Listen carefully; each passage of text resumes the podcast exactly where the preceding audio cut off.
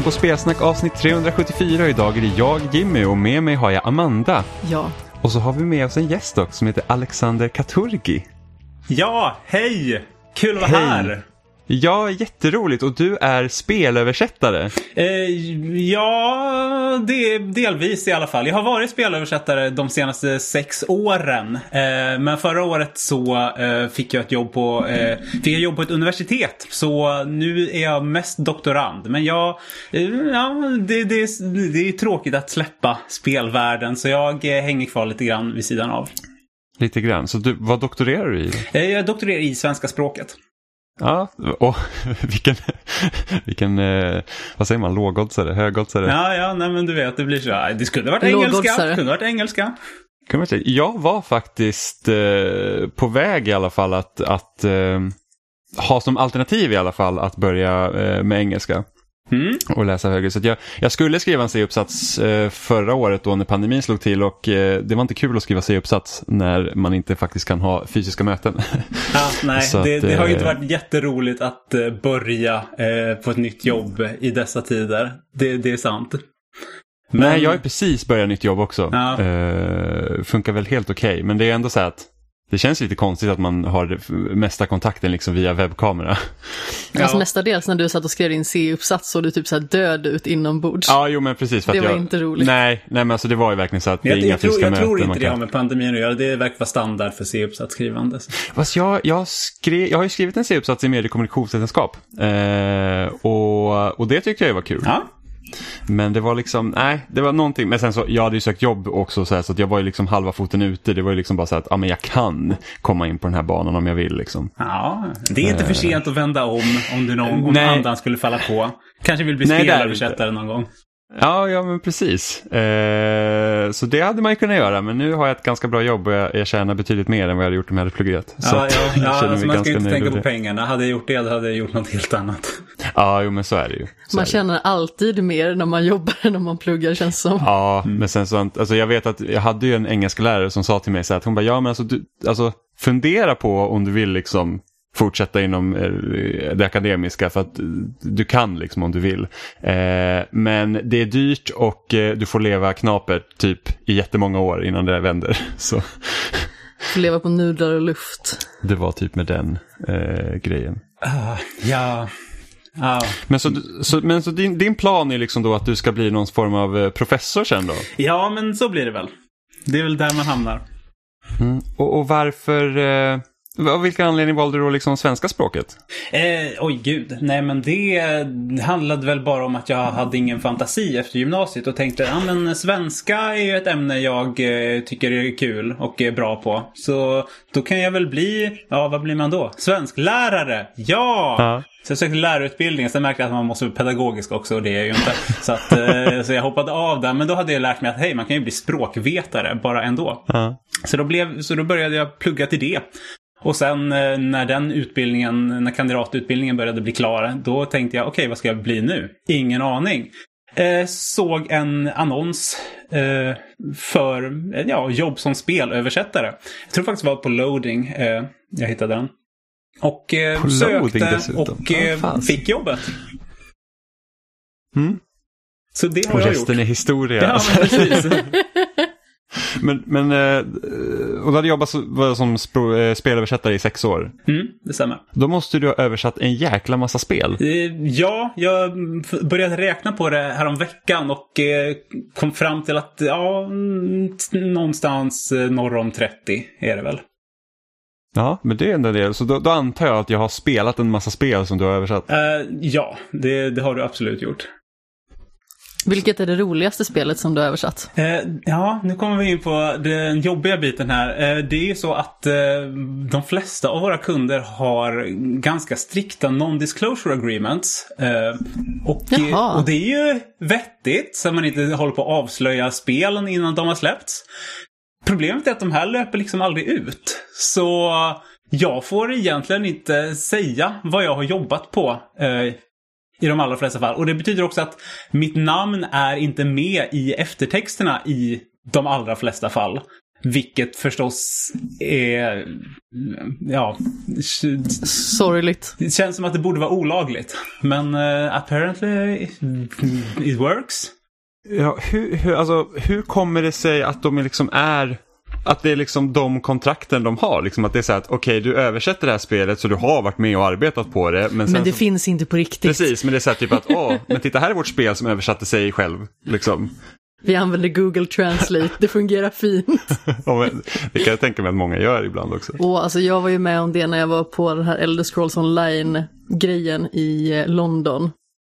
Då hade de liksom bara satt in själva rösten från typ Google Translate eller någonting sånt. Så det var ju jättefult när alla pratade.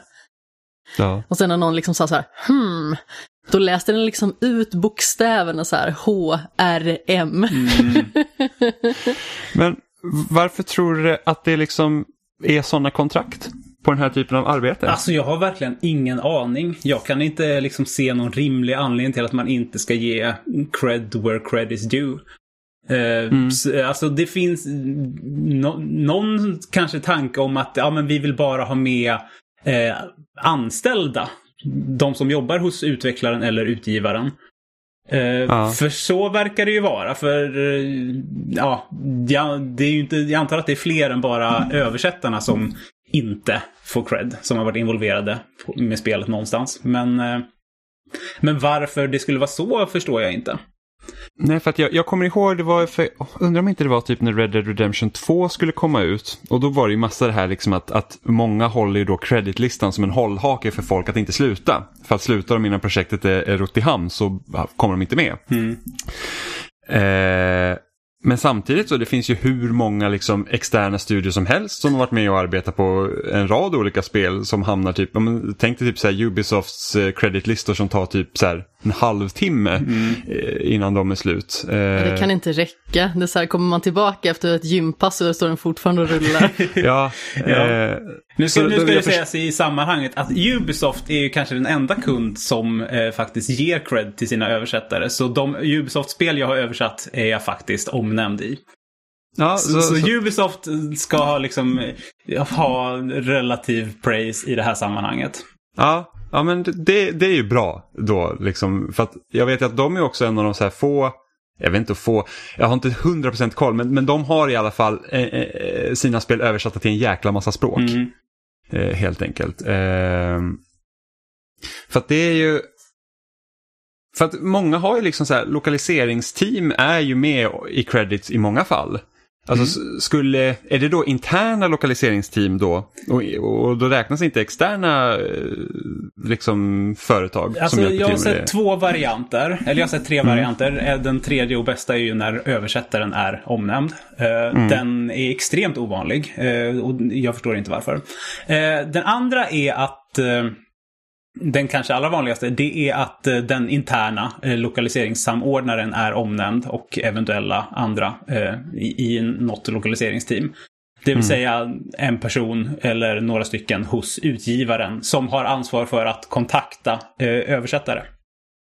Mm. Den sista Så... varianten är att även lokaliseringsfirmor är nämnda. Det vill säga utöver den som jobbar hos utgivaren så har vi uh, de närmast kontrakterade firmorna. Men deras jobb är fortfarande bara att kontakta uh, andra översättare externt. så det är ganska många mellanhänder här. Och ja, den som faktiskt gör jobbet är ju liksom längst bort i kedjan. Mm. Så, så kan det helt enkelt bara vara så att de inte tänker på det? Ja, oh, det, alltså... Det hade ju varit eh, bra. Eh, eller bra, det hade det inte, det hade inte varit bra. Men eh, det, det, verkar ju inte riktigt vara så när vi har ett uttryckt förbud på oss att tala om ja, de spel vi översatt även i efterhand. Och, och, finns det någon liksom förklaring till det? Alltså så här, att ni, ni kan inte säga att ni har arbetat på det här spelet alls. För att annars kan man tänka, alltså man tänker nu när vi recenserar spel till exempel, då har vi liksom ett NDA som löper liksom att ah, men du får inte säga någonting om det här spelet på det här datumet. Punkt. Mm. Och sen är det fritt fram. Mm. Eh, så det är jättekonstigt att de inte skulle liksom göra så att när spelet väl är släppt så liksom du har ju liksom, här är de som har arbetat på spelet, varför skulle du då inte får liksom säga att ja, men jag, har, jag har arbetat med det här. Ja. Är det, kan det liksom finnas då, vad ska man säga, känsliga uppgifter i översättningsarbetet som de inte vill liksom ska komma ut? Alltså nej. Nej, utan det är liksom så att och, det om kanske det typ nu den här finns det, scenen då kan de väl säga att ja, men de uppgifterna Ja. får ni inte tala om. Och det kan jag förstå för att eh, som översättare är man ofta ganska involverad relativt tidigt i processen. Eh, manus behöver inte vara helt färdigt än, eh, vilket märks på att vi ofta får göra om samma eh, delar av spelet flera gånger för att det skrivs om. Och det är klart att då kanske de inte vill att tidigare versioner av manus ska läckas. Och det kan man ju respektera. Men det handlar ju fortfarande om liksom principen att jag ska få någon sorts erkännande för mitt jobb. Och det får man väldigt sällan. Mm. Ja men det tycker jag är liksom, alltså det är ju det, är det enda rimliga egentligen. Mm. Att, att liksom att, Och, eh, hej jag har hjälpt till, såklart jag ska vara med i credits. Liksom. Ja, absolut. Och det är ju ingen som riktigt talar om det här. Eh, Så att eh, så nu när jag är här och hörs i, i en podd som har flera lyssnare. Eh, Jag tänkte säga, jag tänkte säga, fler, säga flera tusen, men Hej, mamma. flera. Ja, nej, vi, vi är nog inte uppe på så här, tusental, men vi har i alla fall eh, några hundra i alla Vi fall. vet att i alla fall Ja. tre lyssnar. Ja, att, jag vet att Ja, precis tre lyssnare. Nu när Jag jag som är här och talar i en podd som har tre lyssnare, då jävlar! Dags Nu. att sprida Det här var liksom medvetenhet. startskottet Alltså, för det- förändring. Ja, precis, det här är ju också för spelarnas skull naturligtvis. Eh, För, eller i förlängningen, för eh, alltså eh, Let's not beat around the bush. Svenska spelöversättningar äh, håller inte jättehög kvalitet. Nej. Och det har ju många anledningar. Dels att, eh, alltså visst, man kan lätt skylla på översättarna. Eh, de bara vet inte vad de håller på med. Eh, det finns många översättare som inte vet vad de håller på med. Men framför allt, det allra viktigaste, det är att vi får så dåliga förutsättningar av spelutgivarna att göra ett bra jobb. Vi får manus, men vi får inget mer. Vi får inte se, vi får inte se spelet, vi får inte spela spelet. Vi vet inte i vilket sammanhang det här äger rum. Så att bara översätta texten eh, som den är, eh, ja det går ju. Men så fort den sätts in i spelet så märker ju spelarna då att mm, det här passar ju inte alls. Nej, för att man har liksom ingen kontext egentligen. Alltså fin, finns det liksom inte ens några liksom förklaringar, typ att ah, men det här är typ det som händer.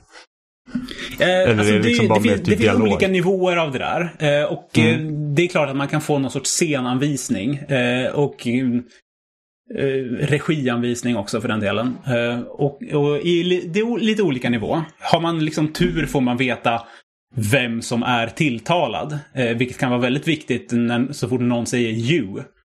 Mm. ibland kanske framgår av scenen, ja men det är två personer som pratar. Det är ganska uppenbart att you är du, det jag pratar med. Men ett you kan ju också betyda ni. Mm. Pratar jag med flera stycken? Eller pratar jag till en person men om flera stycken? Alltså jag säger till, om jag säger ni och när jag riktar mig till dig Jimmy, då menar jag även Amanda. Mm. eh, I det här sammanhanget. Eh, och det kanske inte alltid framgår i ett manus. Nej. Och sånt, eh, ja, det är lite si och så med det där. I, alltså vi brukar få ställa frågor till kunden. Mm. Liksom, vad, vad är sammanhanget här? Vad händer? Vad, hur ska vi tolka det här? Eh, och svaren, alltså de kan variera i kvalitet till att börja med. Så, Mm. Någon Jag liten tänker det kan praktikant vara som får väldigt- svara där och inte har koll på läget. mm, Jag tänker det kan vara väldigt svårt liksom att veta vilken ton man ska lägga i själva översättningen. I och med att vissa saker kan ju uttryckas på ett sätt i text, men sedan liksom när man översätter det så blir det ju på ett helt annat vis. Mm, Det kan ju framstå som mycket mer stelt av liksom bara blotta ögat när man översätter det och sen liksom när man ser kontexten så kanske det ska vara mycket mer skämtsam situation så man kanske måste betona det hela på något helt annat sätt. Precis, och väldigt mycket av det där, alltså mycket mer än vad man tänker på, uttrycks ju i språket. Och eh, ja, alltså, jag spelade, jag spelade, jag började spela eh, Marvel Spider-Man Miles Morales igår. Och eh, mm. ja, jag förs- försöker konsumera lite svenska spelöversättningar. Och eh, det är, det ska jag ju till att börja med säga, det är en förvånansvärt bra översättning. Jag, alltså jag tycker den bevisar att det går att göra bra svenska översättningar av spel. Mm. Eh, Men så märker jag liksom i vissa fall att eh, en mening är översatt som att huvudpersonen inte känner till det han precis får höra. Eh, men mm. i sammanhanget ser man att, eh, eller vet man att eh, han fick ju höra det i förra scenen. Typ. Och en sån sak uttrycks annorlunda. Okej. Okay. Um, vad, vad kan det bero på att det har blivit så? Det beror ganska mycket på att scener inte nödvändigtvis kommer i den ordning som de faktiskt kommer i spelet. Till översättarna alltså. Utan man kan mm. få, man kan få liksom, ja, här får du den här scenen mitt i och några scener på slutet. Eh, det är de som är färdiga, för, det är de viktiga scenerna, det var de vi ville få till först. Så mm. nu ska de översättas. Vi jobbar fortfarande på allt som händer däremellan. Okej. Eh, kan, hur går det till? Om vi säger, vi liksom tar processen från början. Hur går det till liksom när, när ett ärende kommer liksom till översättningsbyrån då? Eller, liksom, eller när du får ett nytt uppdrag? Liksom, vad, är, vad är de första stegen där? Alltså det som händer är att ja, nu ska det här eh, A-spelet översättas. Eh, och alla vi bara Oh my god, trippel A-spel, vad roligt! Eh, och sen, alltså, och jag jobbar på en eh, byrå med, ja, vad är, vad är vi, åtta personer nu. Eh, så att dels handlar det liksom om, okej, okay, vem har tid att ta det här? Vem har lust att ta det här? Och vem har kompetensen att ta det här om det nu skulle krävas några specialkunskaper för just det här mm. spelet? Uh, och uh, ja, sen får man väl liksom slåss om det eller bli tilldelad liksom, beroende på situationen. Och i princip får man väl veta att ja, det är det här spelet. Här har ni lite bakgrundsinformation om historien karaktärerna eller sådär. Det är så här, vi siktar på så här många ord. Ett spel kanske rör sig mellan en och två miljoner ord. Mm. Uh, och det ska vara klart inom så här många månader. Och det här spelet är kanske inte officiellt tillkännagivet än, så hash hash. Mm. Det brukar vara ungefär så. Sen är det bara att sätta sig och börja översätta. Mm. Är det då ni får den här kontraktet, så här, ja, sen är ni klara med arbetet så är ni döda för oss. ni existerar inte. ja, ungefär, ungefär. Och eh, det är liksom, ja, det borde man ju liksom inte gå med på. Där har vi ju det första problemet. Men går vi inte med på det, då går ju jobbet till någon annan. Mm. Och det är väl liksom ett eh, det verkar vara liksom ett stort problem överlag när det kommer till alltså, spelbranschen. Eh, för tittar man även liksom på, om man tänker svensk spelmedia, så är det liksom typ Alltså man kan nästan räkna på ena handen av vilka som får betalt för att bedriva någon form av journalistik för spel. Mm. Eh, även liksom, alltså, när vi liksom, nu, nu har ju vi loading själva, men när vi även, när loading ägdes av Reset Media, då var det ju, då var det liksom vår chefredaktör som var betald person på liksom hela sajten. Som också hade hand om IGN Sverige när det fortfarande var uppe. Liksom. Ja men precis och vi andra liksom, vi, vi, får ju såklart spelen men utöver det så liksom vi betalar med vår tid. Mm. Eh, och det är det. Mm. Eh, och även liksom Game Reactor har ju liksom inte heller, alltså deras redaktion är ju också gratisarbetare. Mm. Till stor del. Eh, och det är ju så här att, ja nej det borde man inte gå med på. Men det finns ju en rad andra människor som står på kö för att de vill ha det jobbet.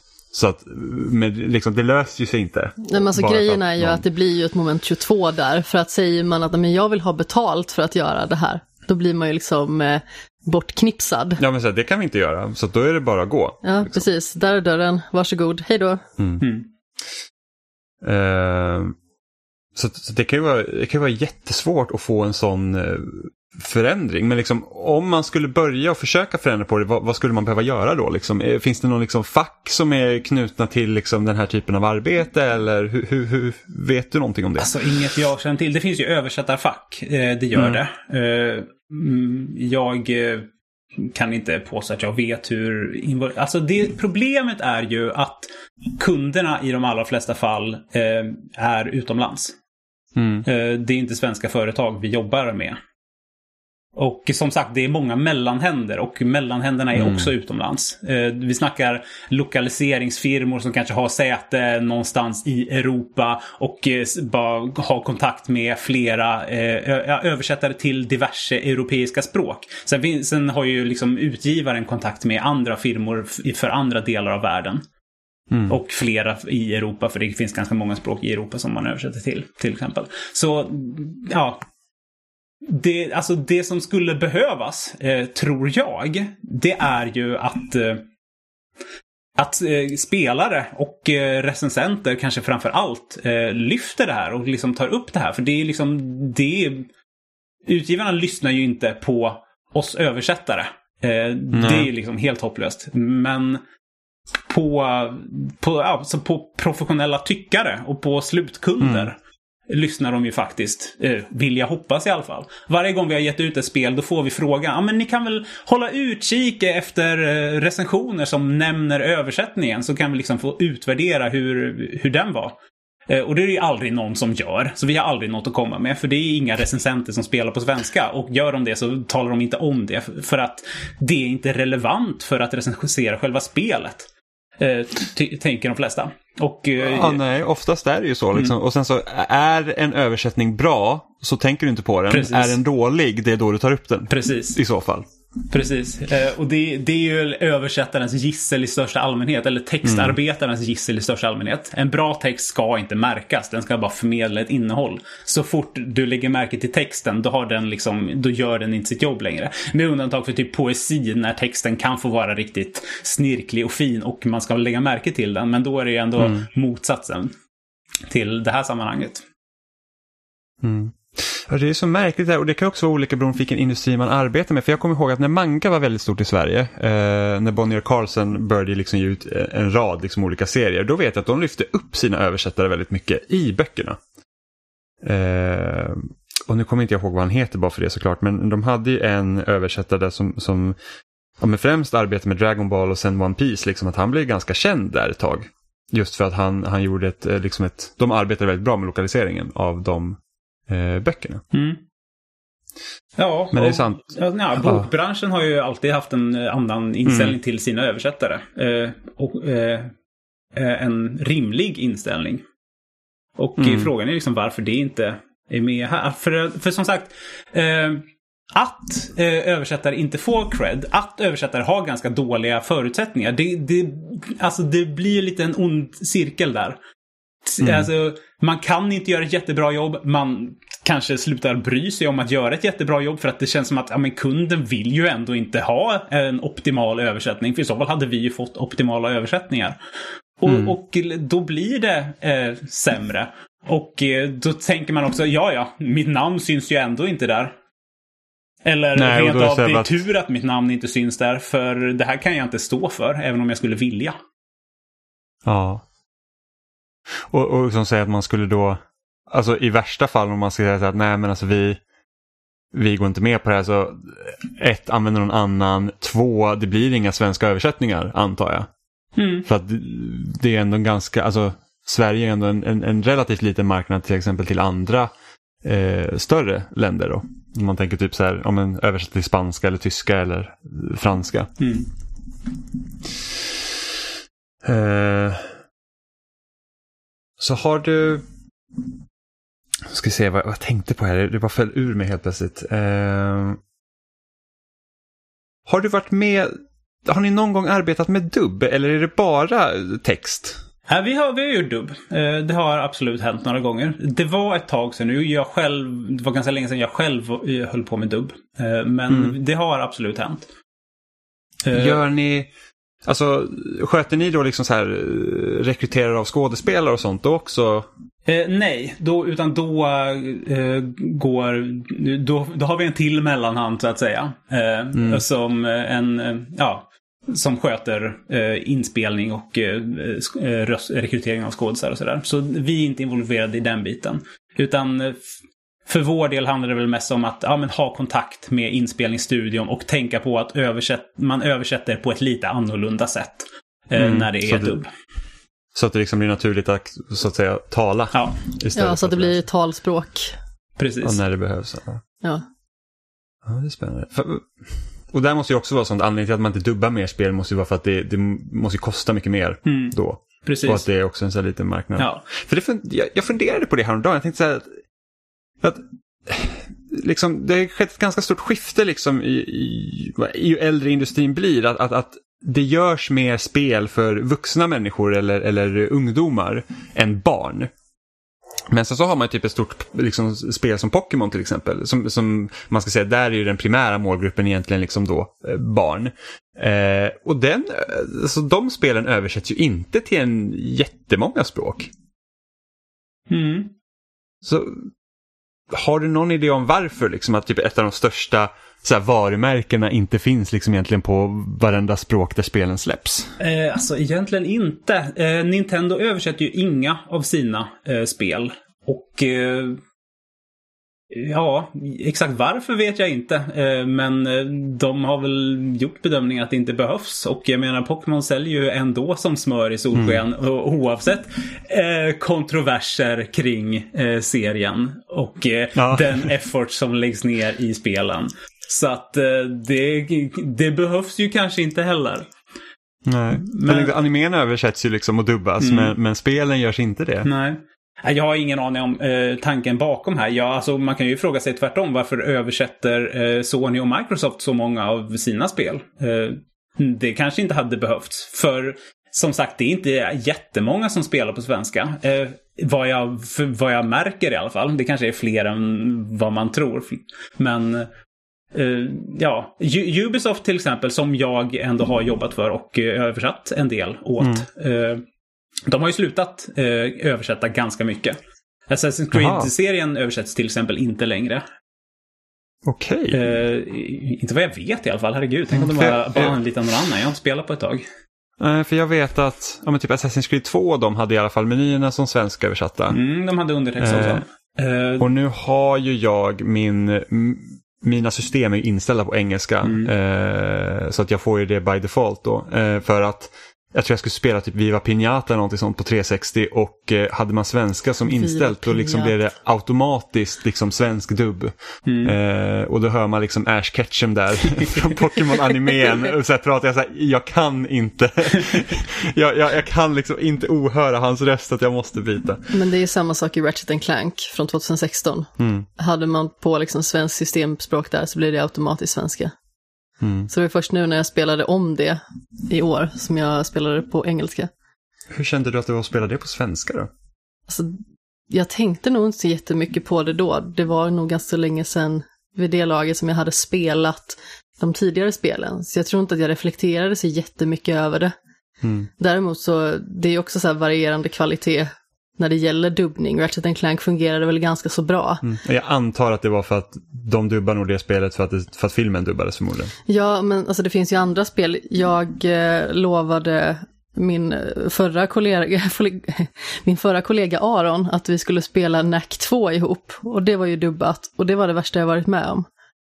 Alltså det, det var verkligen fruktansvärt och var så himla krystat. Mm. Uh, och, ja, okej. Okay. Eh, men, men alltså, är det då dubben eller översättningen som är det jobbiga? Eller är det båda? Eller kombinationen? Det kan nog framförallt vara rösterna tror jag. Ja. Som uh, var ganska illa. Men sen som sagt, det var lite putslustigt och det var lite så här svårt att tycka att det faktiskt var roligt mm. när man märkte att det liksom skulle vara roligt. Men å andra sidan, det är ett spel som förmodligen riktar sig till en lite lägre målgrupp också.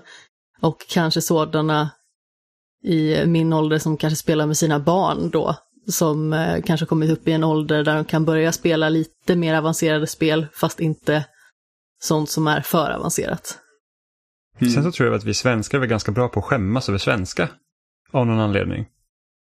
Så att man liksom, hör, hör man liksom någon Hör man någon svensk prata med tydligt svensk brytning engelska, då bara åh gud vad pinsamt. och sen hör man där svenska inte ska vara, så bara åh gud, vad, vad ska vi ta oss till? Ja. Eh, nej, det har jag funderat på. Det, alltså, det ligger ju någonting i det. Eh, när man frågar folk varför de inte spelar på svenska då får man svaret, alltså dels att ah, men de svenska översättningarna är så dåliga. Men dels att ah, men svenska är så töntigt. Det, det låter inte bra. Och ja, varför då? Varför inte? Titta, mm. titta jag tror att det handlar lite om att vi glorifierar engelskan också så himla mycket, mm. liksom, världen över. Att den är liksom så viktig för samhället i allmänhet. Så att det är liksom grunden och det man eftersträvar. Och om det låter häftigt och det liksom blir en för stor kontrast till hur det låter, så reagerar man nog på det. Som i Nack till exempel, när de säger ”Vi är ju bäst ju!” Och man bara så ”Åh nej, ja. vad är det här?” Men då funderar jag också för att eh, tittar man på eh, anime till exempel, då kanske man hellre vill ha på japanska för då är engelskan lite töntig. Mm. Och då, va- ja, alltså har det någonting med mediet att göra? Tycker vi att tv-spel det är någonting som ska vara på engelska medan anime det är något som ska vara på japanska? Eh, Och det kan väl ligga någonting i det för det är ju lite olika kulturer och eh, särskilt, eh, alltså det kan jag tänka mig med eh, barnspel till exempel som ska ha någon eh, rolig humor, alltså någon putslustig humor. Eh, Mm. Att den, humor är ju ganska kulturellt. Eh, Mm. Det som är roligt i, USA eh, eller i Japan är kanske inte alltid roligt i Sverige. Men om man bara ska översätta det man har, eh, man kan liksom inte skriva om en scen.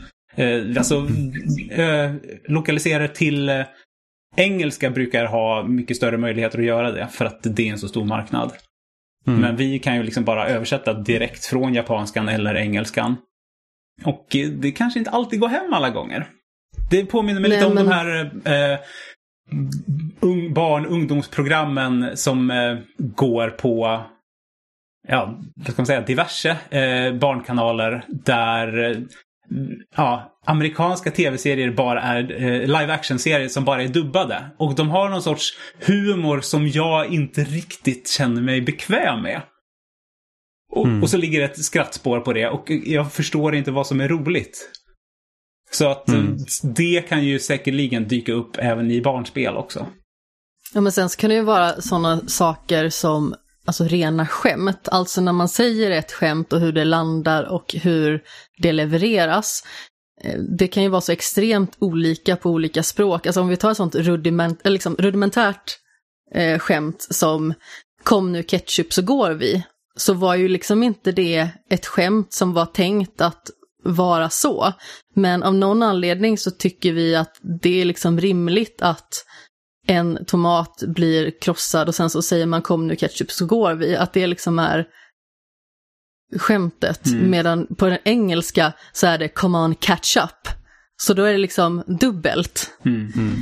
Och det är ju det som var tanken från början. Men vi tycker liksom att, ja, ja, den blev ketchup. Ja. så tycker man att det är jätterimligt. Jag älskade det skämtet när jag var liten. Det bästa jag visste. Alltså jag verkligen sett det när min pappa sa kommer ni ketchup så går vi. Så bara aha! Det var liksom gud. Det var en bra Det var dag. piken. Ja verkligen. Peak humor när man typ var fyra. Det var liksom så ah, tomaten blev ketchup. Gud vad kul. Ja, nej men att översätta ordvitsar också till att börja med, det är ju fruktansvärt. Och eh, det är ju så att eh, amerikanerna, eller eh, anglofonerna, älskar ju ordvitsar. Och det är lika jobbigt varje gång. Mm. Så, hur, så hur måste man liksom göra, eh, om du nog får en ordvits som du ska översätta, liksom, hur, hur, hur måste du gå tillväga för att det ska bli så bra som möjligt? Alltså först håller jag tummarna för att, eh, den fun- alltså, att eh, det finns någon motsvarighet på svenska. Eh, ibland går det, för engelska och svenska är ju ganska närbesläktade språk. Så vissa ord är, går ju liksom att översätta direkt. Bara ta house och mouse. De rimmar på engelska och de rimmar på svenska också. Det finns Mm. ordvitspotential där och den går att översätta direkt. Eh, men så fort det blir lite jobbigare, alltså... Mm, Ja, hur gör man? Det är olika varje gång egentligen. Man får hitta, hitta synonymer som kanske kan funka i sammanhanget eller... Ja, Mm. s- s- skriva om helt. Är det viktigt att det finns en ordvits där? Eh, är svaret nej, ja, men då kan vi kanske ta bort den helt enkelt. För vi vill inte ha så himla mycket ordvitsar. Men är det viktigt, det kanske är någon som bara börjar gapskratta och det blir en grej av det. Då kan vi inte skriva bort den. Så då måste vi få till någonting på något sätt. Mm. Och eh, ja, jag kan inte svara på exakt hur. Jag har inga bra exempel på lager, men eh, det, mm, det är ju en väldigt bra dag om den översatta ordvitsen blir lika bra som den engelska. Mm. Men här ser man liksom att vilket stort jobb det är att översätta. Liksom att det är inte bara att liksom säga att äh, vi kör rakt av, liksom Google Translate-modellen. Utan att det liksom kräver ju det kräver någon som är skicklig på att översätta. Och, och det kräver liksom att man, man, man bryr sig om hantverket så, så att liksom att inte då kreditera översättare det är egentligen helt absurt. Men jag känner också att det är så himla viktigt eh, på något vis, alltså för egen del om jag liksom reflekterar över översättare, att man på något vis alltså värderar liksom språket. Att man liksom försöker att eh, alltså, hitta så bra liksom, så motsvarigheter som möjligt. Mm. Mm. Ja, väldigt, väldigt spännande. Så det är liksom så att jag själv har liksom inte tänkt liksom så på översättning så på den biten. Speciellt inte svenskt översatt, översatta spel. Jag tror liksom att, för jag läste din bok förra hösten. Ja. Eh, Svenskan går bananer. Eh, väldigt bra faktiskt. Eh, och då blev det liksom att, ja men det är liksom, vilket arbete det ändå är med det hela. Ja, det är fascinerande. absolut. Eh, Uh, ja, vad tänkte jag säga? Då, eh, då, då kan jag ju bara passa på att säga det att Svenskan går bananer är ju min bok. Uh, och den handlar om att översätta och inte minst att översätta tv-spel och allt, alla svårigheter och fällor som finns i, inblandade i det. Så är ni intresserade av den, så gå och köp den. Mm. Men så är, alltså, och sen så här, är man bara in, intresserad av språk överlag så är den väldigt bra.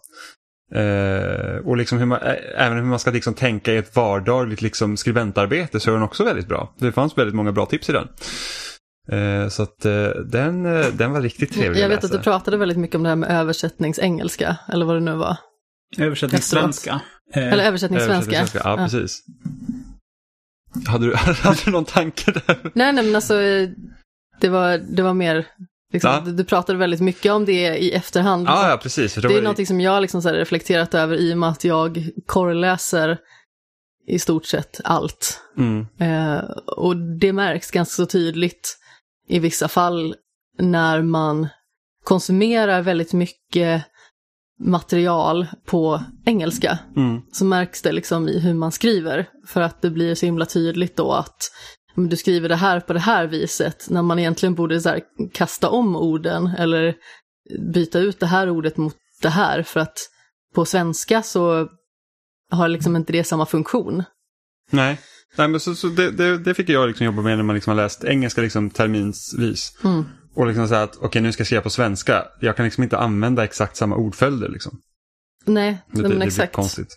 Nu ska inte jag säga att jag är någon form av så här mästare på, eh, på svenska språket, men jag tycker ändå man ser ju vissa mönster. Eller sådär. Ja. Mm. Ja, men det är kul att ni fått upp ögonen för det i alla fall. Då har ju boken gjort sitt jobb. ja. Men jag har en annan fråga. Eh, för att det här är någonting som vi... Eh, och det här var liksom vad du skulle tycka rent allmänt. Eh, för att ofta när vi liksom recenserar spel och sen så finns det ju väldigt många engelska termer eh, i spel. Mm. Som kan vara ganska svåra att översätta till svenska. Vi försöker alltid översätta till svenska eh, så gott det går. Men liksom, jag är mer av den åsikten så här att ja, men är det här ett vedertaget engelskt uttryck som alla använder på engelska, då tycker jag att vi kan, det är fine att köra på det. Eh, Du tycker att det är fine att Ja, köra det är på det? fine, det är fine att köra på det alltså. Darling. Eh, men liksom, när det kommer till typ så här att, säg att du skulle få översätta typ Call of Duty på, till, till svenska och allt ska översättas till svenska liksom. Så hur skulle du typ översätta, när jag säger liksom jag får en kill, hur skulle du översätta det? Mm. Eh, alltså, ja, det är en fråga vi kämpar med i varje spel. För det är ju, alltså kill är ju ett ord som vi måste översätta i nästan varje spel. För det är Mm. så vanligt. Eh, och eh, alltså det varierar. Eh, alltså, har du bara liksom kill kolon en siffra. Då måste du ha ett kort ord. Annars går det ju bra, eller kan man försöka skriva om. Bara, I got a kill. Ja, jag dödade någon. Li- Eller något sånt där. Men ja, kill, eller number of kills. Bara, mm, antal dödade om man har så mycket utrymme. Men det kanske man inte har om det bara är ordet kill. Då Det blir måste... så dålig stämning om det står så här mord, tre ja, stycken. men precis. Och så här, ja, okej, dråp. Ja, det kanske är mer juridiskt korrekt. Eh, jag vet inte. Men, men det är Vållande liksom... till annans död. Ja, precis. Det är liksom där någonstans man laddar. Eller dödade kanske. Ja. Men liksom man tänker så här, typ en, en, en, eh, en scoreboard då i spel, liksom att du har det upp så här, det här laget har så många kill och det här laget har så många kills. Hur ska du översätta det? Liksom, är det då så att det här laget har så så många mord? Ja, eller dödade. Eller döda om det liksom är uppenbart att det inte syftar på lagets egna förluster. Eh, Ja, men alltså det blir ju så himla lurigt där i och med att skulle man bara skriva död Mm. och, och sen liksom kolon och så ett antal, då är det så himla lätt att misstolka för att då skulle det liksom kunna vara hur många gånger man själv har dött. Precis. Så det blir ju så himla lurigt Ja. där, för att det går ju ganska så lätt att särskilja, särskilja liksom, eh, engelskans termer på ett ganska fiffigt sätt, men bara att ändra ändelser typ. Mm. Samma sak med typ eh, damage given och damage taken. Alltså, den gjorde skada, den tog skada. Det kan ju betyda exakt samma sak på svenska. Skada given, Ja, skada precis. tagen. Ja, men liksom, ja, den här attacken tog skada. Men vänta nu, en attack kan inte ta skada. Eller ja, den gjorde skada. Eller ja, alltså hela den biten är också, ja. Och vi, alltså, dyker upp någon enstaka gång då kan man ju skriva om det ganska fritt. Men blir det en term och man måste ha en eh, samma översättning varje gång, då, eh, ja. Det blir inte alltid jättebra. Så, och det här är också en anledning till att det kanske inte alltid blir bra med svenska översättningar. Att, alltså, det är ju inte det att svenska språket är sämre på något vis, men det, någonting är formulerat på ett sånt sätt och tekniskt eh, programmerat på ett sånt sätt att det är svårt att få till det snyggt. För har du bara kill kolon, ja, så skulle vi aldrig skriva på svenska. Vi skulle göra det på ett helt annat sätt. Mm. Ja, superintressant. Eh, men till något helt annat egentligen. Så, hur kom det sig att du har liksom kommit in på spel? Liksom eh, intresserad för det mediet? Eh, ja, vad ska man säga? Jag har spelat spel hela mitt liv. Så att eh, det kändes eh, väl helt naturligt att eh, ta det här jobbet som kombinerade, ja, min, det, det jag är bra på, alltså språk, och det jag tycker om, alltså spel. Mm. Minns du vad det första spelet du spelade var? Oj. ehm, ja, det första... Ja, kan det ha varit Super Mario Brothers 2 kanske? Känns som jag skulle Jag höll det. tummarna för att du skulle säga tre hur Ja. länge som helst. Jag tror, jag tror faktiskt det var tvåan. Och jag tror faktiskt också att det var All-Stars-versionen av tvåan. Ah. För jag tror jag, ja, ganska, ja, precis. För SNES, jag, jag spelar, nog- NES har jag nog inte liksom spelat förrän i vuxen ålder. Utan SNES var nog det första eh, som vi hade, eller vi hade. Det var väl en eh, så här, bekant som hade det. Och jag spelade mm, eh, där. Lite grann. Och sen en vacker dag fick jag mitt eget SNES med Donkey Kong Country. Så det var väl mitt första egna spel. Det är så himla bra det spelet. Mm. Jag tror, aldrig, jag tror inte jag någonsin klarade det. Jag var för ung och dum då. Jag har klarat det fast på Gameboy. Alla ställen och klarat Donkey Kong Country på, alltså på Game Boy. ja, men det var där jag också spelade det, för jag hade ju ingen liksom, stationär konsol när jag var liten. Mm. Vi hade ett amerikanskt NES, men vi hade ingen elkabel. Och mina föräldrar var så här att ja, men ni har liksom den här maskinen, det får ni vara nöjda med, även om vi inte kunde använda den. Så, att, så jag hade liksom Så den himla här, märkligt tillvägagångssätt jag, jag hade det här Super Mario Bros Duck Hunt eh, liksom kombon. Och jag hade den här ljuspistolen och jag aldrig kunnat använda den. Du sprang runt och bara lekte Ja, med vi, den. vi, Så, jag, pew, pew! ja, brukar sitta framför tvn och sikta på tvn och låtsas att jag sköt eh, Så var tvn avstängd. Ja, ja, ja. Vad det jag på den? Det här är faktiskt Lilla. snäppet sorgligare än att vara eh, lilla syskonet som får spela med en utdragen handkontroller. Det, ja, I, I feel Ja. you Jimmy. Ja, tack. Eh, Nu måste jag vara lite ofin och fråga, hur gammal är du Alexander? Oj, ja det var ofint. Jag är 30. Ja, okej. Nej, Jag bara tänkte liksom så här, kolla var eh, eh, liksom så här, speldelen liksom började ungefär eh, så sett. men då är vi alla jämnåriga, så vi är lika gamla och grå. Ja, jag är ju faktiskt fortfarande i 20-årsåldern. Ja, men det är också, typ en månad till. Så Ja, att fast du det, räknas inte. klart jag gör. Nej. Kling on to it. Ja, ja men ändå är cred att börja med Super Mario Bros 2. Så här, jag, har jag kan välja mellan två spel som var det första jag spelade. Antingen är det något så här, typ peka-klicka-spel eh, med Pippi Långstrump på någon gammal PC liksom. Eller så är det F-Zero på SNES. Jag tänker typ så här Hugo, PC. Ja, Hugo var lite senare Har tror du jag. klister på fingrarna? Kommer du ihåg vilket spel du, du spelade först, Amanda? Det måste varit Super Mario Bros 3. Ja, okej. Jag var så himla fascinerad över att man kunde eh, spela med en handkontroll också. Så här, åh, hur fungerar det här egentligen? Och sen så fick jag ju spel på liksom en sån här gammal lådig PC. Mm. Så fick jag så här Hugo, Lejonkungen. Jag önskar att jag hade liksom någon sån här typ stor så här, uppenbarelse över att oj, jag styr någonting på tv. Men det känns liksom att det har varit en del av hela ens liv så att jag liksom aldrig reflekterar över att det går. Men jag spelade liksom just tv-spel, bokstavligen då, bara hos mina kusiner. Ja. Så det var liksom jättefascinerande varje gång och man liksom så här, åh, det finns ett spel till! Så vi kan spela Chip and Dale också. Jag hade Ja, faktiskt den uppenbarelsen eh, nu när du säger det. Eh, inte, Mm. inte då, men jag minns eh, tydligt när jag skaffade Wii. Att jag hade Mm. precis den känslan när jag liksom använde eh, den här ja, pekkontrollen första gången. För Mm. det blev lite såhär, oh my god! I'm doing something!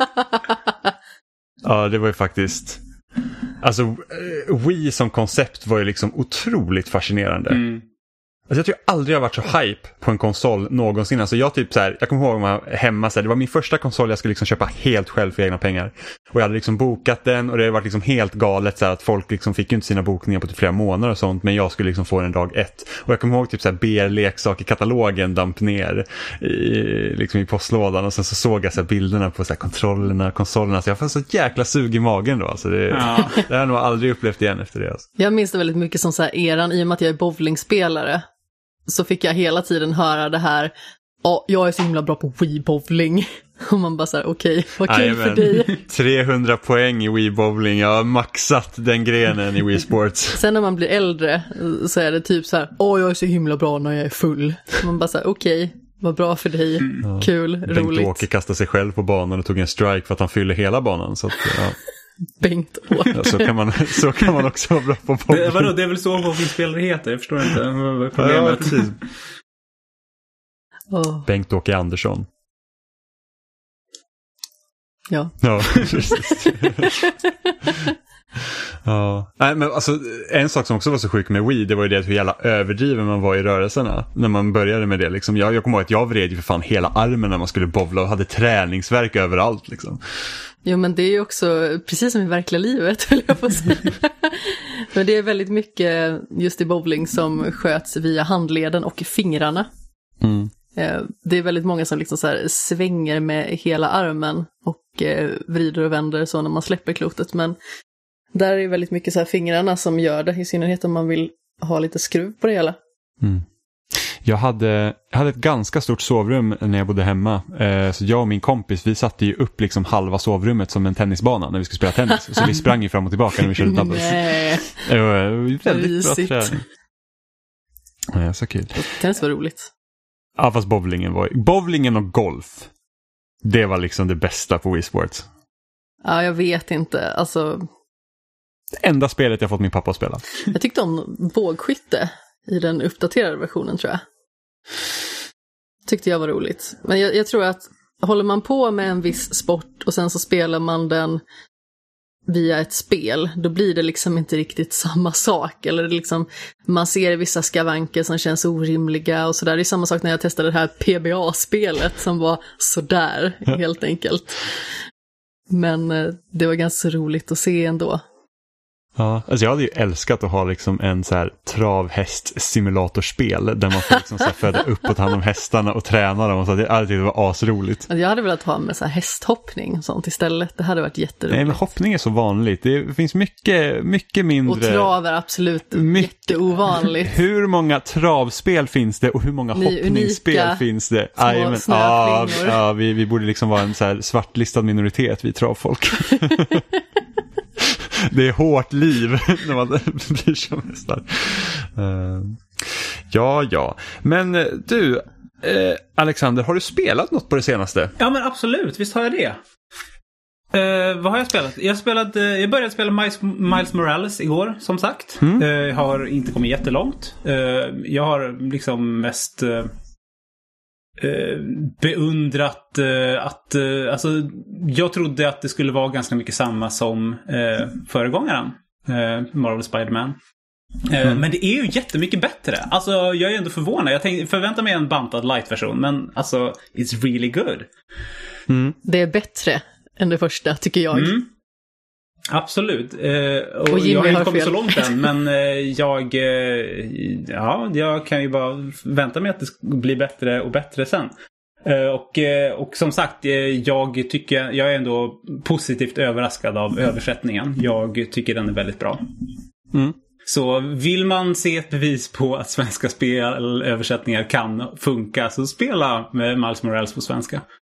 Mm. Ja, men alltså jag håller med om det där. Det fungerade väldigt bra och eh, i och med att det ändå är ett spel som har en viss genre i och med att det liksom porträtterar en specifik kultur så eh, är det ju extra viktigt att det görs inom citationstecken då på rätt sätt. Mm. Men jag tyckte att det var liksom väldigt bra utfört. Mm. Ja, du spelar ju på svenska också. Miles Morales, eller hur? Amanda? Dubbat till svenska? Nej, alltså på Jag blev så lite orolig. Men, nej. nej, jag... eh, Ja, jag hade spelat in några det. ljudfiler där och smugit in det i ditt spel. Här kommer Spindelmannen. ja, ja. Och Miles Morales. Gud. Nej, men ja, det gjorde jag Ja. faktiskt. Det som jag gillar med just Miles Morales, det är att spelet känns mycket mer personligt än det första. Mm. Alltså jag uppskattar ändå liksom hantverket i första spelet och jag tycker att de gör Peter Parker till en bra karaktär och det finns intressanta sidokaraktärer och sådär. Men jag tycker att Miles som karaktär är mycket mer intressant att följa och just det faktum att det känns som att spelet vill säga någonting, alltså rent kulturellt. Jag uppskattar det väldigt mycket. Mm. Nej, men det, jag, jag håller med. Jag tycker det är fint att de att de vågar göra ett spel som är mer än bara ett spel. Det säger någonting om vår samtid. Alltså bara att liksom scrolla igenom Twitterflödet. Eh, jag har ju skrattat flera gånger och eh, alltså det, ja. Det är, det är ett eh, spel, det kanske inte är ett tidlöst spel för att det är så nu. Men jag tror nog ändå att det liksom kommer funka en lång tid framöver. Och det är väl liksom, det är mer sånt, mer sånt i spel skulle vara kul att se. Mm. Och jag tror att det kommer bli mycket vanligare också ju, när det är fler människor från olika bakgrunder liksom, som kommer in i spelutvecklingen och faktiskt får chansen. Eh, Jag så får att liksom, möjligheten att liksom berätta en historia, eller en historia, en historia som eh, liksom reflekterar deras bakgrund och deras erfarenheter och sådär. mm. ja, men det är samma sak nu när vi har tittat på Falcon and the Winter Soldier.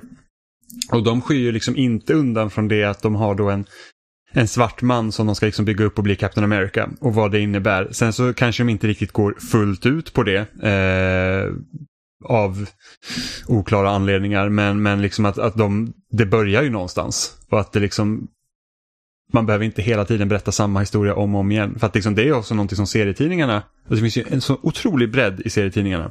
Eh, och olika liksom, perspektiv och olika karaktärer och, och med olika bakgrunder och de tar liksom tillvara på det och det har liksom inte riktigt liksom, speglats riktigt i, i MCU då.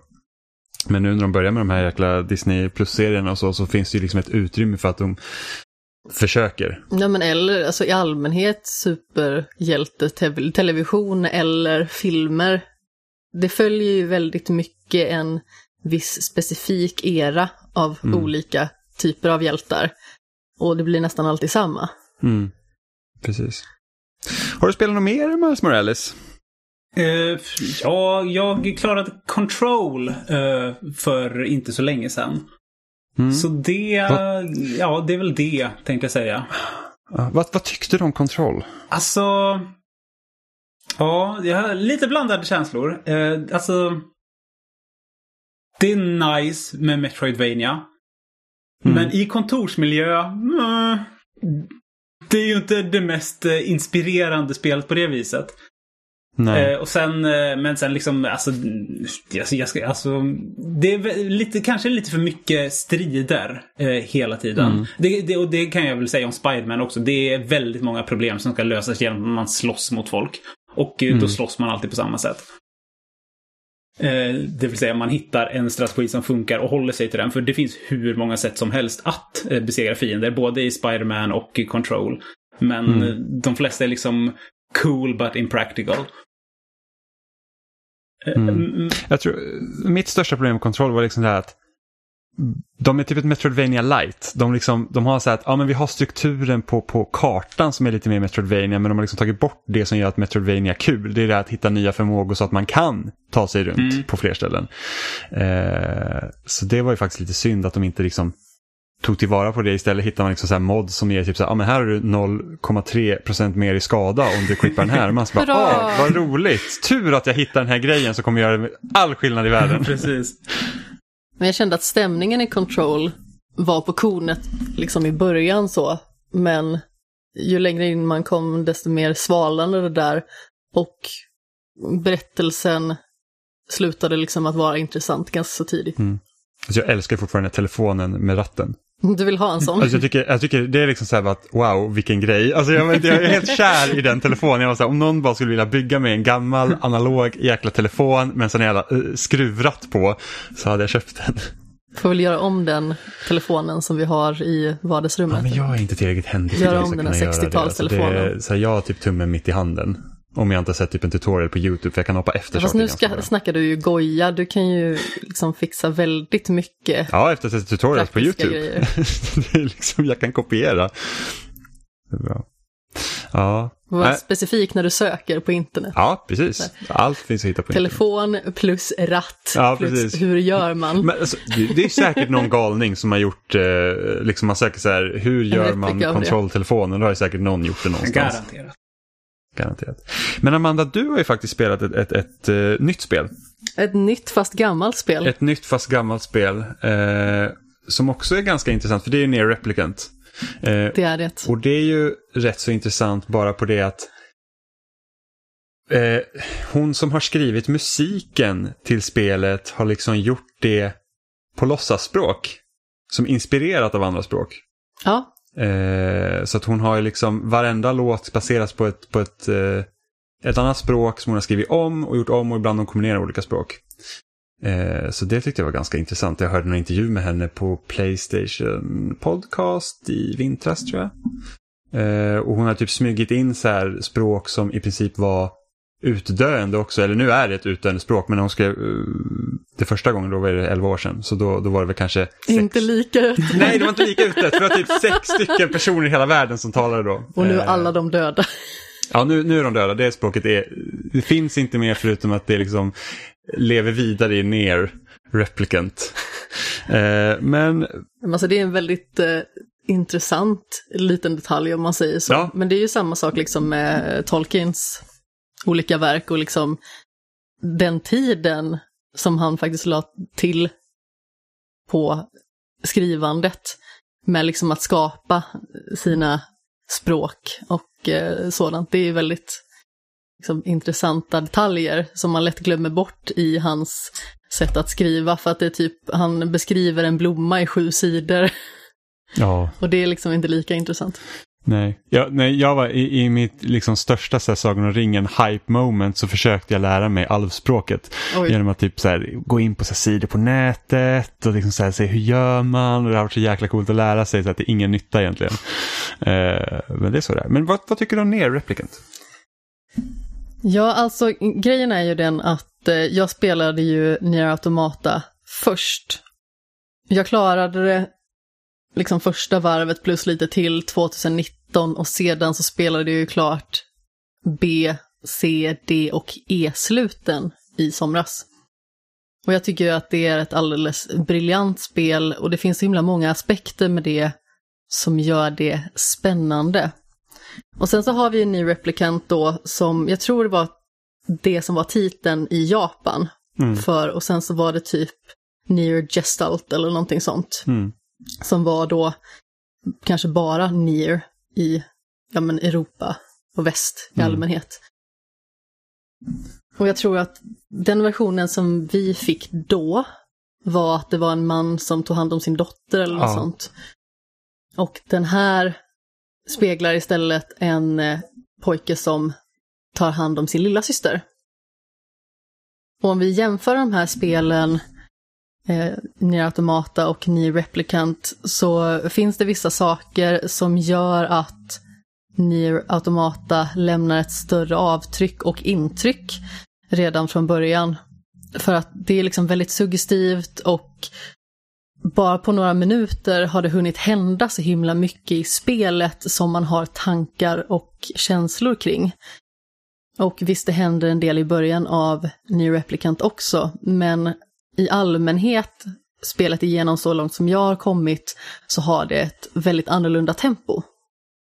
det känns som att man väldigt mycket hela tiden tar sig framåt i Nier Automata, även att det känns som att det är ett så här okänt mål. Man vet inte riktigt vad man ska till eller vad som ska hända eller varför för den delen. Men i Nier Replicant så har man ju något form av mål och det är ju att den här lilla systern Jonah är sjuk. Och hon har en väldigt mystisk sjukdom som ter sig som följer att man får olika typer av symboler på kroppen. Och det här börjar liksom ta över en och eh, till slut så dör man. Och världen har dessutom tagits över av några form av liksom, mörka skepnader. Jag, jag ser dem lite typ som de är Heartless i Kingdom Hearts, fast inte lika snuttifierade. Det finns liksom olika storlekar, det finns så standard, jag tror att de heter shades. Um, och det finns liksom större olika varianter med olika vapen, men det är liksom mörka skepnader av olika slag som mm. man stöter på och får slåss mot i den här världen. Och deras framfart har blivit liksom större och större. Och man vet liksom att det man eftersöker, det är ett sätt att hitta en, ett botemedel mot den här sjukdomen som Jonah har. Och med hjälp då av en bok som man hittar i ett tempel i början, som heter Grimoire Weiss, så tar man sig liksom ut på ett äventyr då till och från. För att man har liksom som en by då som är navet i spelet. Och sen så finns det olika platser runt omkring som man besöker. Men det blir väldigt mycket vardagligt lunk, alltså i den här världen om man säger så, emellan, vilket gör att New Replicant på många sätt är ett mycket långsammare spel än vad Nier Automata är. Så det känns som att det är liksom mycket mer händelsefullt, eller vad man ska säga, i Automata. Mm. Medan ja, men det händer lite grejer då och då i Replicant.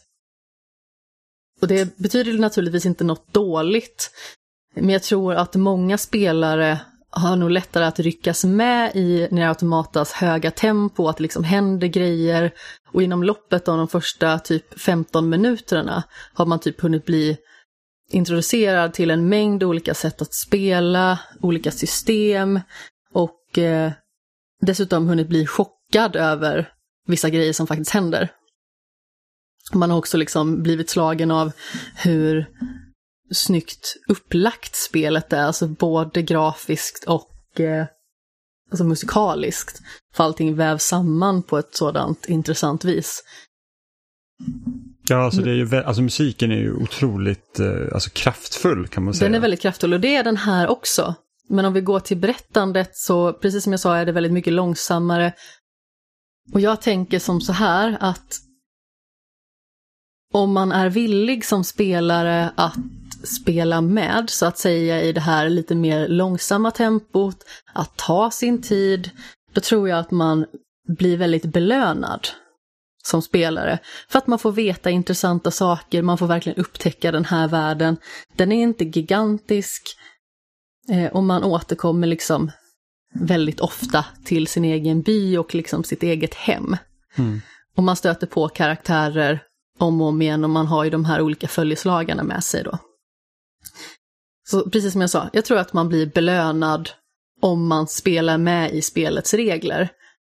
Men man ska nog inte förvänta sig att det är lika explosivt som Nier Automata var. Mm. Men jag uppskattar det väldigt mycket och jag tycker att det är jättespännande och jag vill verkligen se vad det är som är liksom själva mysteriet bakom den här sjukdomen. Man har fått besöka väldigt olika platser. Alltså det första såg nästan ut som någon form av så här medeltidsby.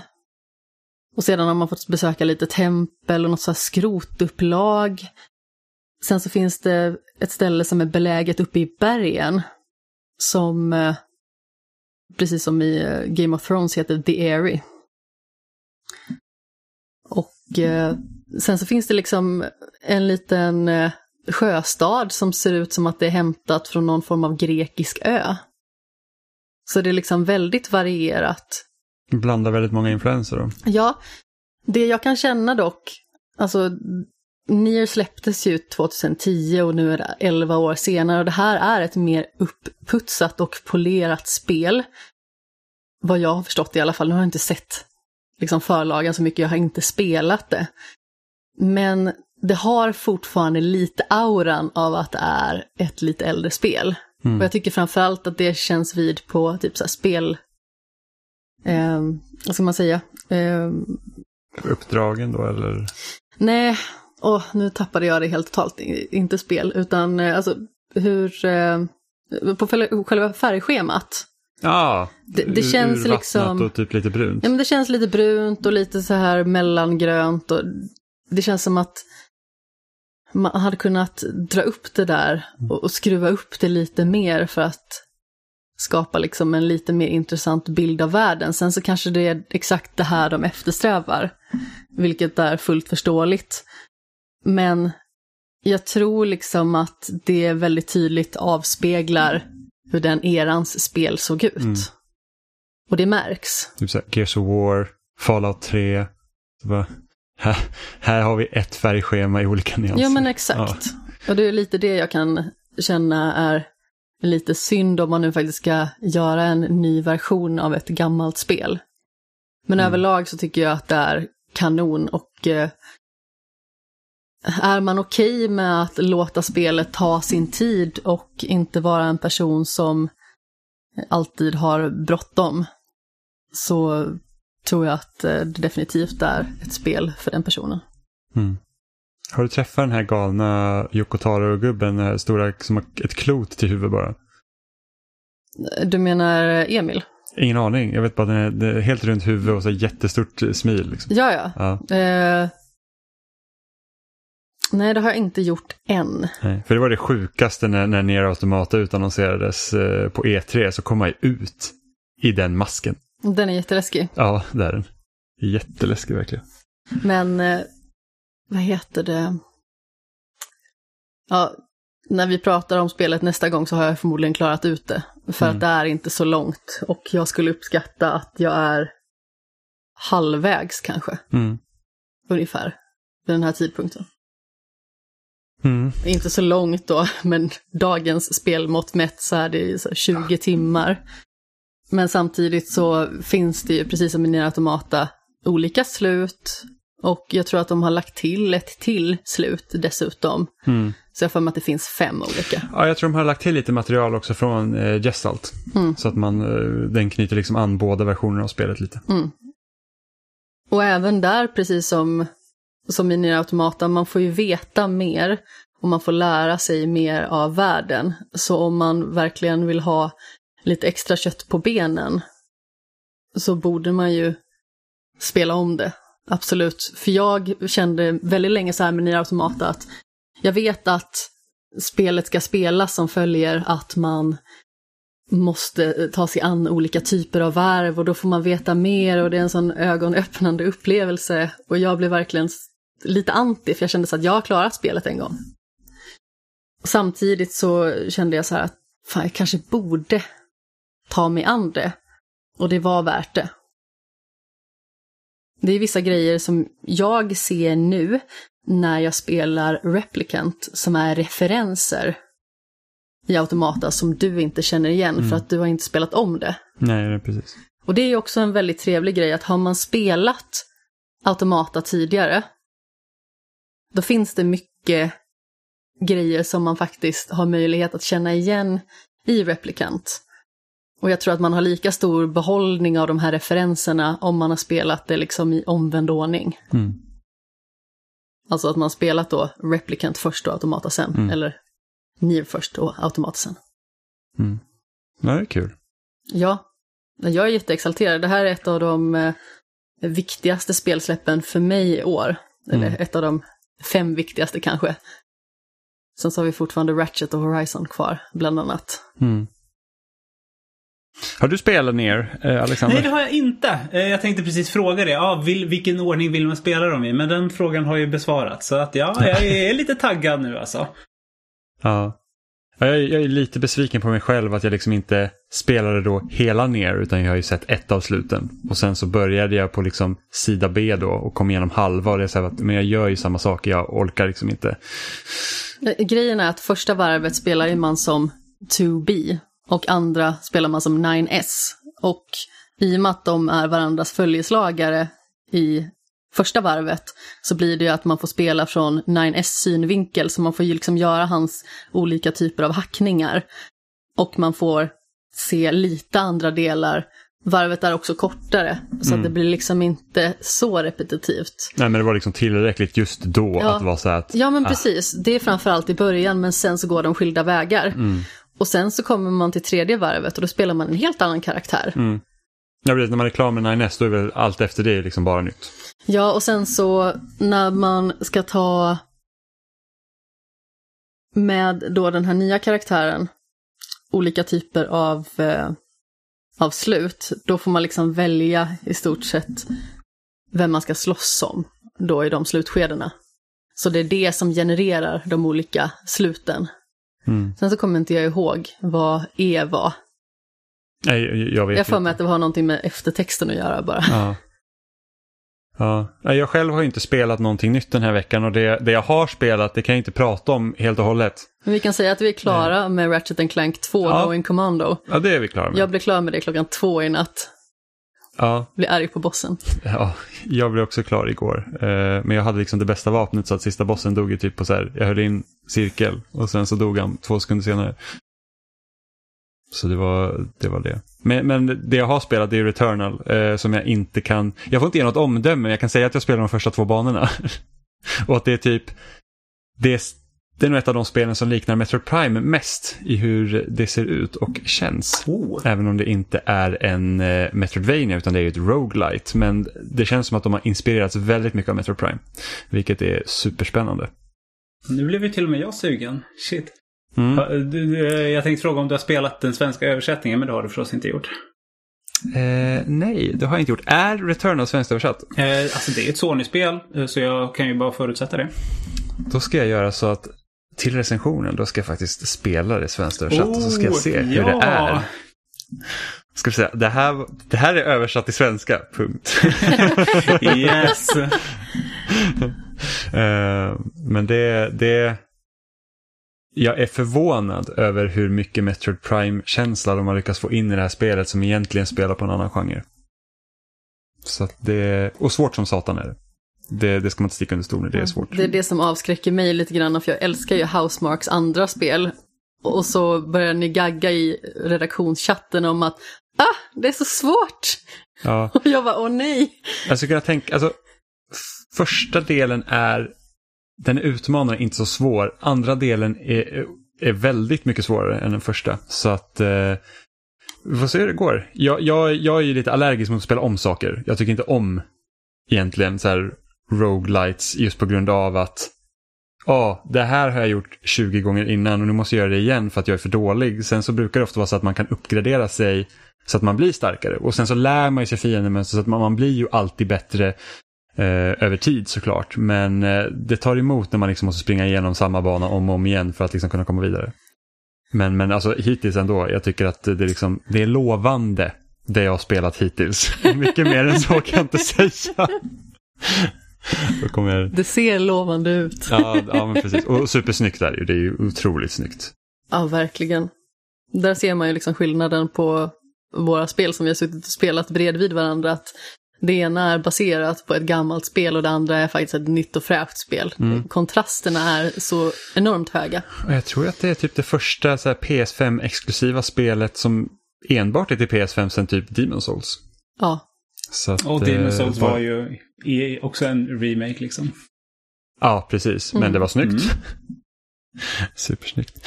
Eh, men jag tror att det var allt vi hade för idag, helt enkelt. Och så får vi tacka dig Alexander för att du ville vara med. Men tack så jättemycket för att jag fick vara med. Det var superintressant verkligen och alltid kul att liksom höra andra delar av liksom spelsfären och hur, hur det liksom funkar. Och just Ja. med en sån sak som översättning som att det finns där men jag vet inte om folk är så medvetna om hur det faktiskt går till. Mm.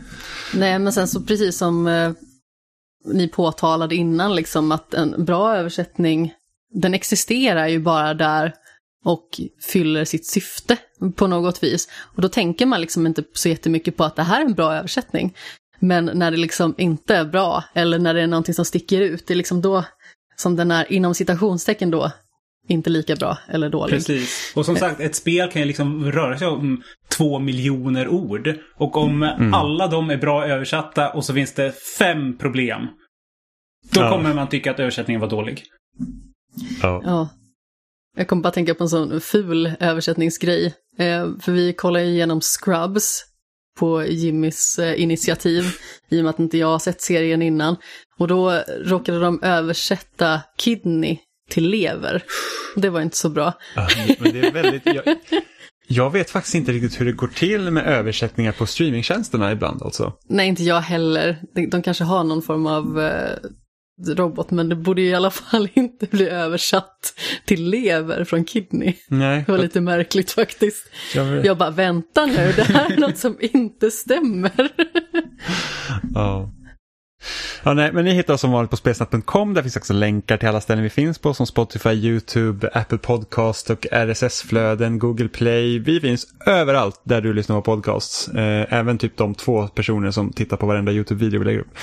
Eh, där, där vi har liksom en bild och ljudspår. Eh, ni kan mejla till oss på kontakt.spelsnack.com eller byta ut kontakt mot några av våra förnamn ifall ni har frågor, funderingar eh, eller tycker till om saker vi har pratat om.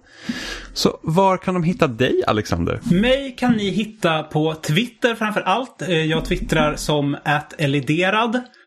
Eh, och då twittrar jag, eh, ja, det blir en hel del språk men också ganska mycket just översättning svenska. Och nu när jag försöker plöja igenom spel, översatta spel som jag missat så ska jag se till att det blir många bilder på. Det kommer ju framförallt bli dåliga översättningar och det betyder ju inte att spelen är dåligt översatta utan det betyder att det är de som syns allra mest. Förutom Förutom Twitter kan man hitta mig på språkkrönikan.se där jag skriver eh, allt möjligt om eh, svenska språket. Ja, och sen kan de köpa din bok också. Ja, men det ska ej att förglömma. Eh, tycker ni det här är intressant? Vill ni veta mer om spelöversättning, översättning överlag? Eller är ni bara språkpoliser och eh, tycker att eh, ni vill ha en förnuftets röst i anglicismernas eh, tid? Så kan ni köpa min bok Svenskan går bananer, en bok om översättningar som syns. Eh, den hittar ni i eh, bokhandlar på internet framför allt. Adlibris, Bokus och så vidare. Eh, eller direkt hos förlaget lysförlag.com. Mm. Jag kan gå i god för att den är mycket bra och, Och jag ska läsa den, vi Och- har ju den här hemma. Ja, väldigt rolig att läsa. tack. Det, det värmer att höra. Ja, ja så du, du har liksom ett fan när det kommer till din bok. Snart två. ja, snart två. Eh, men tack så mycket för, igen för att du ville vara med Alexander. Det var verkligen superintressant och Jättekul. superkul. Tack detsamma. Och till er som har lyssnat så hörs vi igen om en vecka.